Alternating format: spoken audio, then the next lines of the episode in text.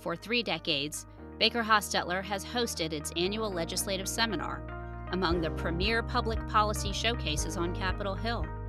If you've attended this event in Washington, you know the legislative seminar is a power packed forum where attendees hear firsthand from leading officials in the nation's capital, including vice presidents, House speakers, leading senators, committee chairs, and rank and file lawmakers. The legislative seminar will be in person once again in 2023. But this year, Baker Hostetler is transforming the legislative seminar into an informative podcast series. Each week, our federal policy team leader, former Congressman Mike Ferguson, and former Congressman Heath Shuler, a senior advisor at Baker Hostetler, will be interviewing members of the House and Senate, both Democrats and Republicans, on the latest action on Capitol Hill. I'm Leanne Lee, and you're listening to Baker Hosts. Today, Mike and Heath are talking with Senator Shelley Moore Capito. Let's listen in. Hi, I'm former Congressman Mike Ferguson, the leader of Baker Hostetler's federal policy team, which provides our clients with federal government affairs, consulting, and lobbying services Welcome to our 33rd annual legislative seminar, this year as a series of podcasts. I'm joined, as always, by my former colleague in Congress and my current colleague here at Baker Hostetler, Heath Shuler. Heath is a former Democratic congressman from North Carolina. I'm a former Republican congressman from New Jersey. Heath, the conventional wisdom is that Congress doesn't pass big things in an election year. That may be the case in 2022 this year, but this could also be a year when that mold is broken.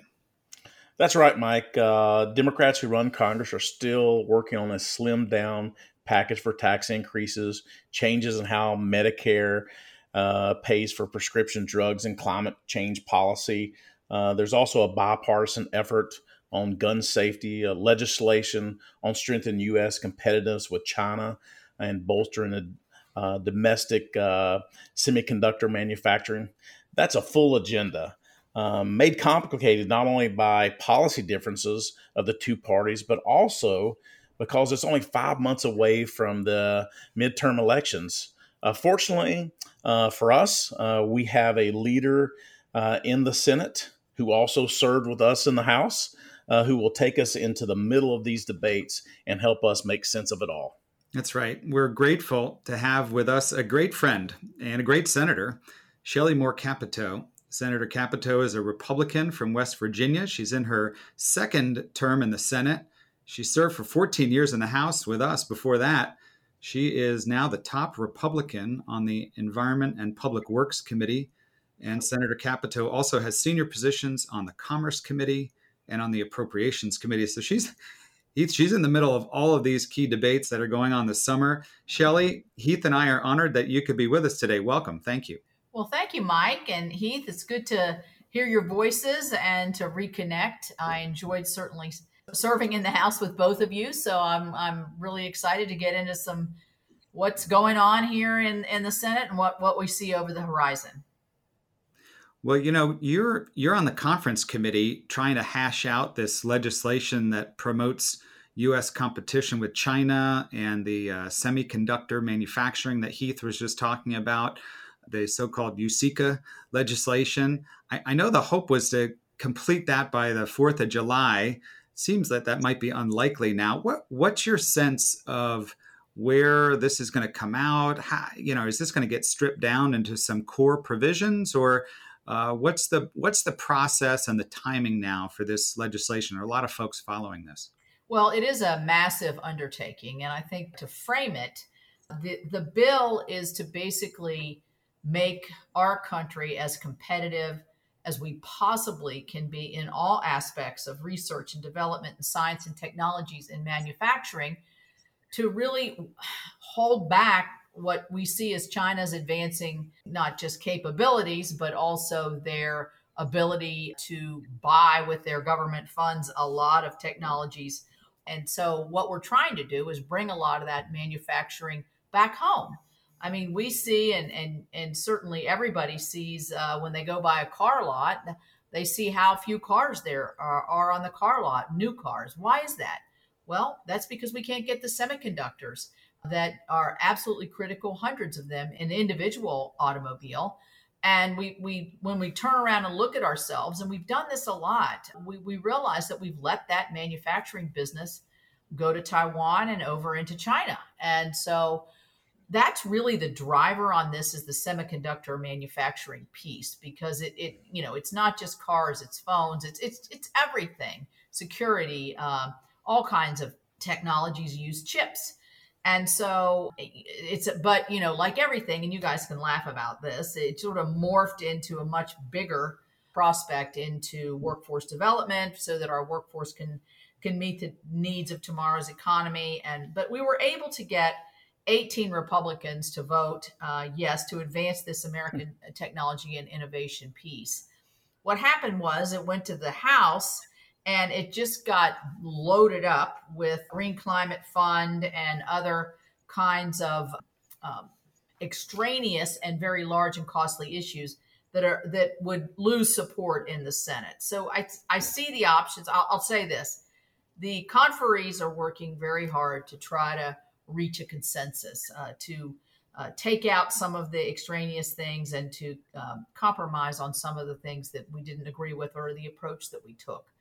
Um, but it's, I think, it's uh, it's it's turning out to be a lot bigger task than I think one would have thought.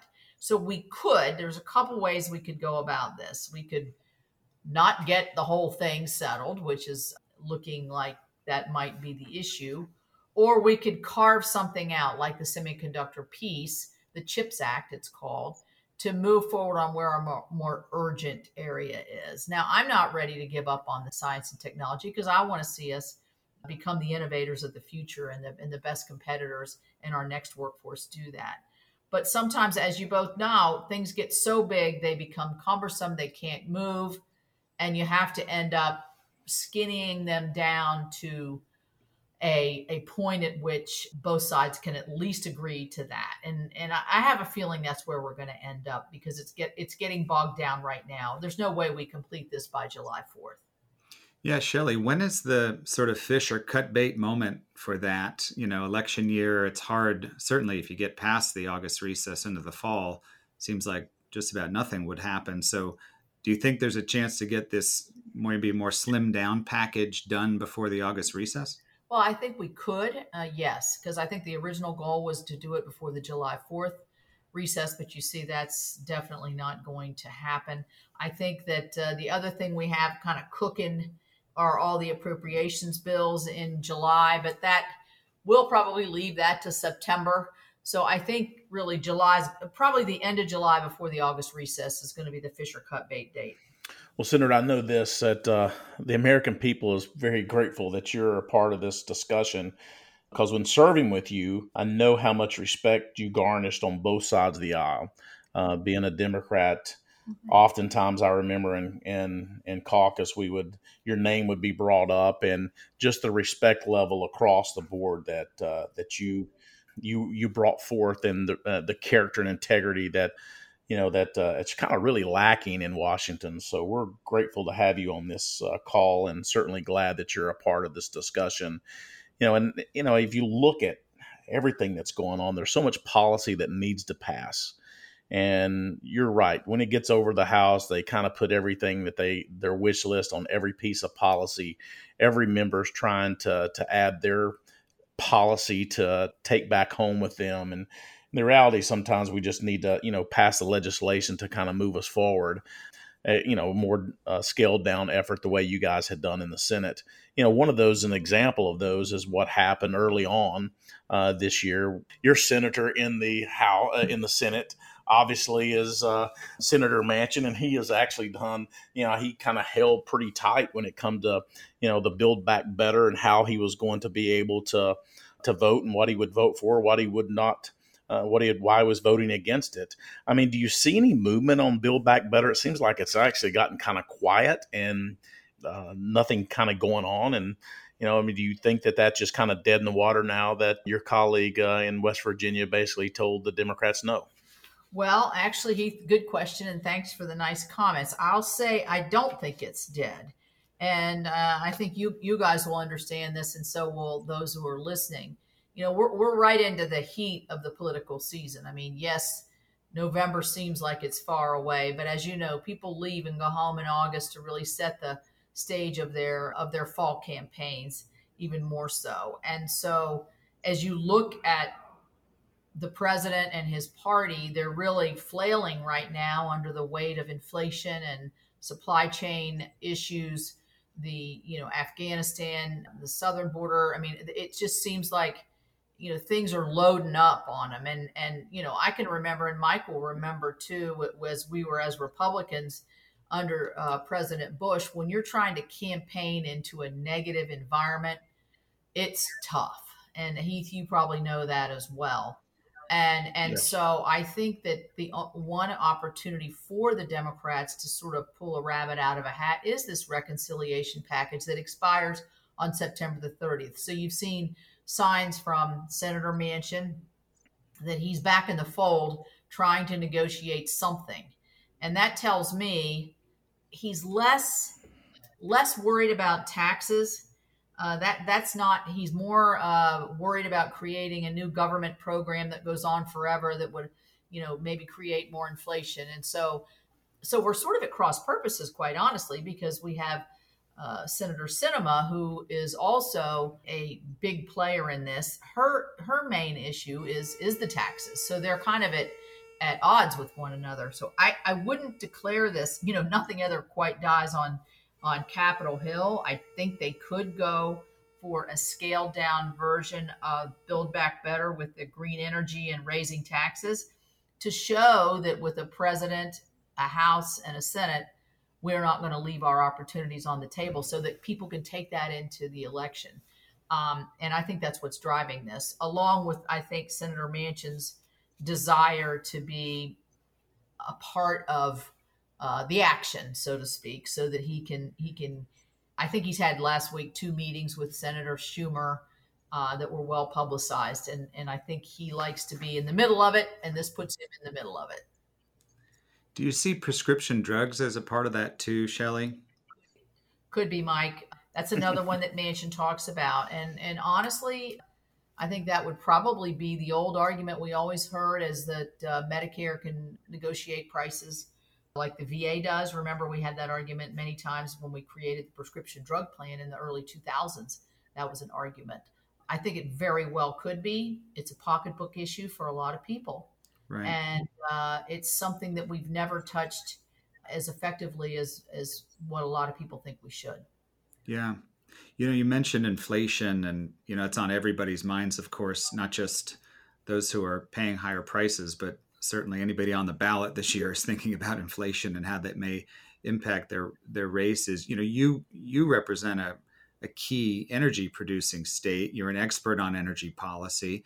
Um, you know the, the White House has been blaming high energy prices on you know the Russian invasion of Ukraine or in some cases the oil companies and and then the, the critics of the White House say it's too focused on their climate goals. You mentioned uh, climate uh, policy as perhaps being a part of that Build Back Better, Slim Down package that uh, that might still have life in it. How, how does how, how does the administration balance its climate goals with trying to boost energy production to bring down those prices that everybody's paying at the pump right now?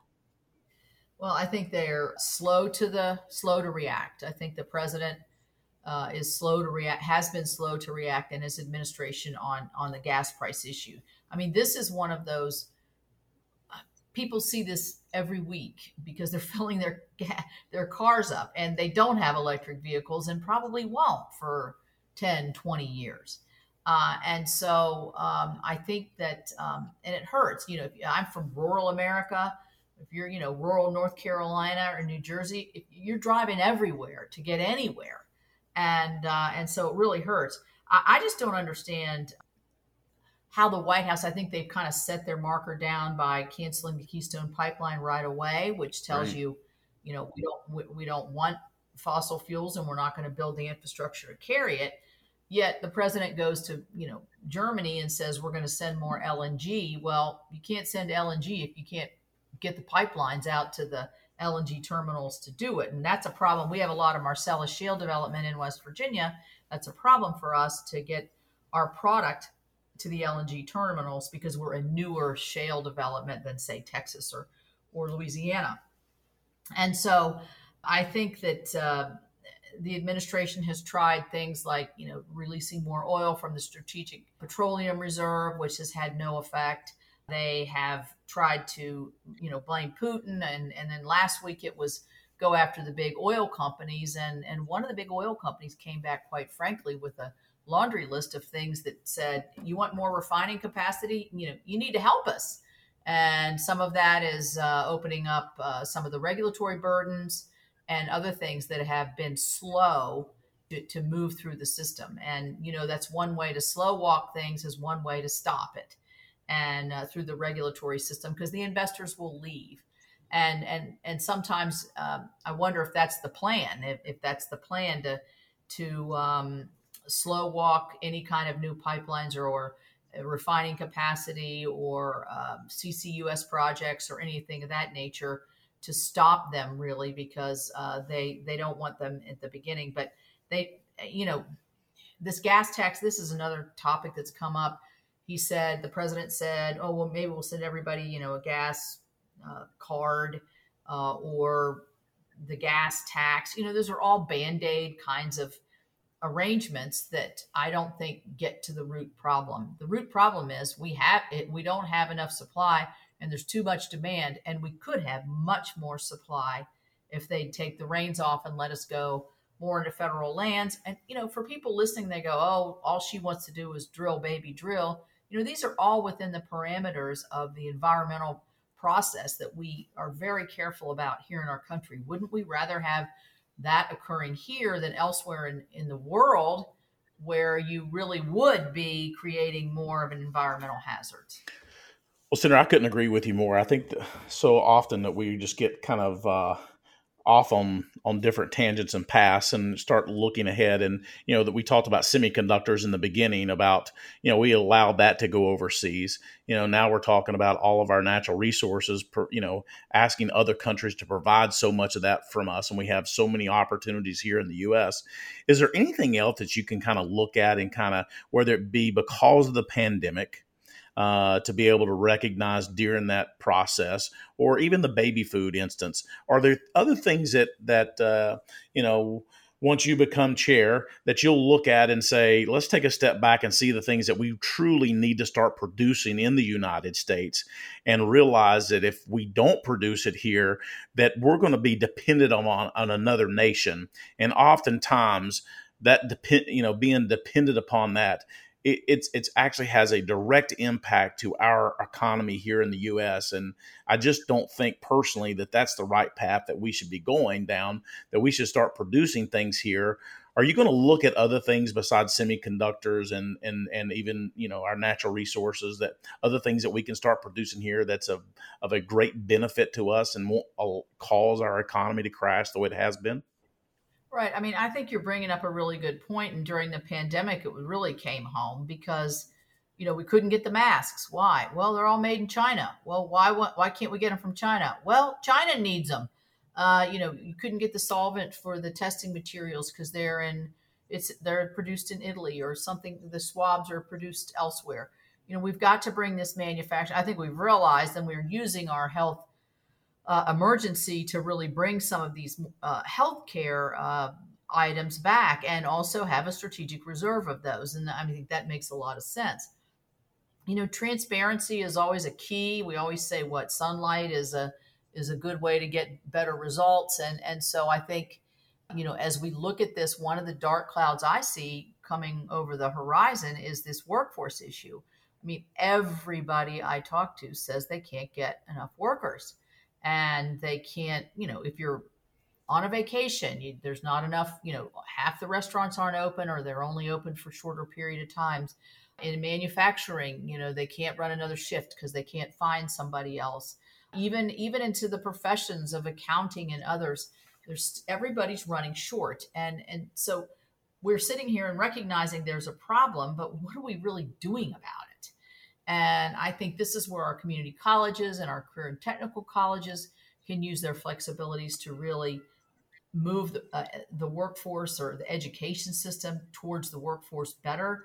We can use Pell Grants and other kinds of opportunities for people to be able to pay for this so that you know there, it's it's no un you know it's it's not a difficult burden i mean mostly pell grants are used for four years but maybe we should look at certificate programs uh, and others that where uh, a year will get this person set for life if they learn a skill that uh, in such demand uh, so the workforce issue i think is something that we need to focus on a lot i think also there's a whole aspect of that of um, you know, I was thinking about it over the weekend. You know, the, the first time I ever worked was at a, a recreation, a county recreation, summer recreation program. It was eight weeks.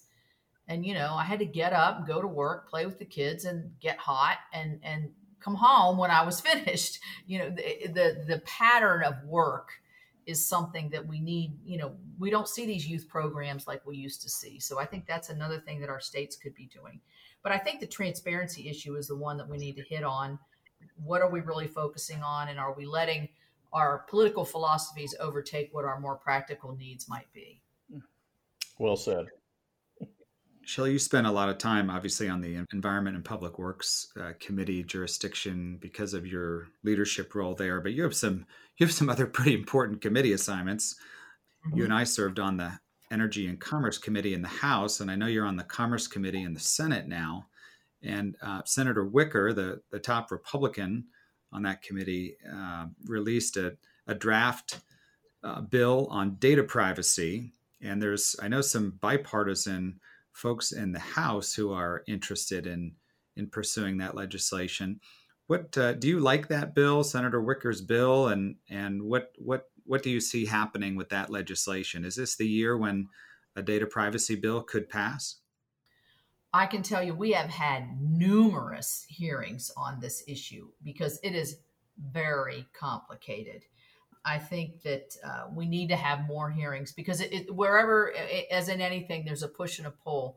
If you protect data, uh, overprotect data, then you're not, you know, you're disallowing for certain other aspects of personal and individual development and data. You know, what do you do with it when you get it? Is it you know, who's covered? You know, can are children being targeted? I mean, these we've gotten into all of this, and I'll be honest with you, Mike. We've we've had it looks like bills are going to come together, and then they just fall apart because of the massive broad reach of this. I don't see us doing it this year. I just think it's it's still unformed you see um, you know certain things like twitter doing something or then facebook and then uh, your health records and it, it, it's uh, i don't think we've hit the sweet spot yet on what could actually protect data and protect our privacy sufficiently without having some counter effects that may not be beneficial to individuals i mean i know that's kind of a punting way to answer that, but I just I'm trying to get to the complexity of it, describe it, and uh, you know maybe more innovation as it comes forward is going to help us as we move forward in this. Well, Senator, one of the things that uh, President Biden uh, uh kind of touts as some of the biggest uh, accomplishments been the bipartisan infrastructure investment uh, that passed early. You know, how do you how do you see that playing a part of you know, eh, within the state of West Virginia and beyond? I'm really excited about the infrastructure bill.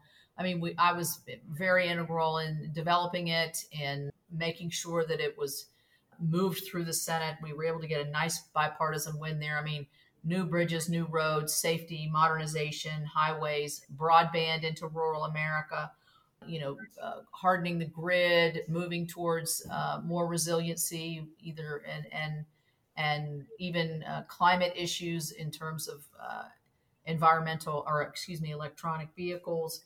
Um, so i think it's it's a broad reach. You know this these these infrastructure bills are always jobs bills. That's why i wanted to keep it just to physical infrastructure we're already seeing the dirt flying in our state water systems are going to be the benefit of this both on the drinking water and on the wastewater side so it's it's massive it's uh, and it's exciting here's my worry Things are getting more expensive. Permitting is slowing.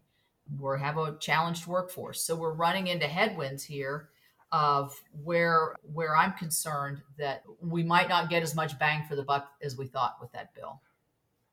Well, Senator Shelley Moore Capito, Heath and I both know how incredibly busy you are. We, I know we've only touched on a few of the many issues that you are working on on a daily basis, and we are really grateful to you for taking the time to join us on this uh, Baker Hostetler podcast today.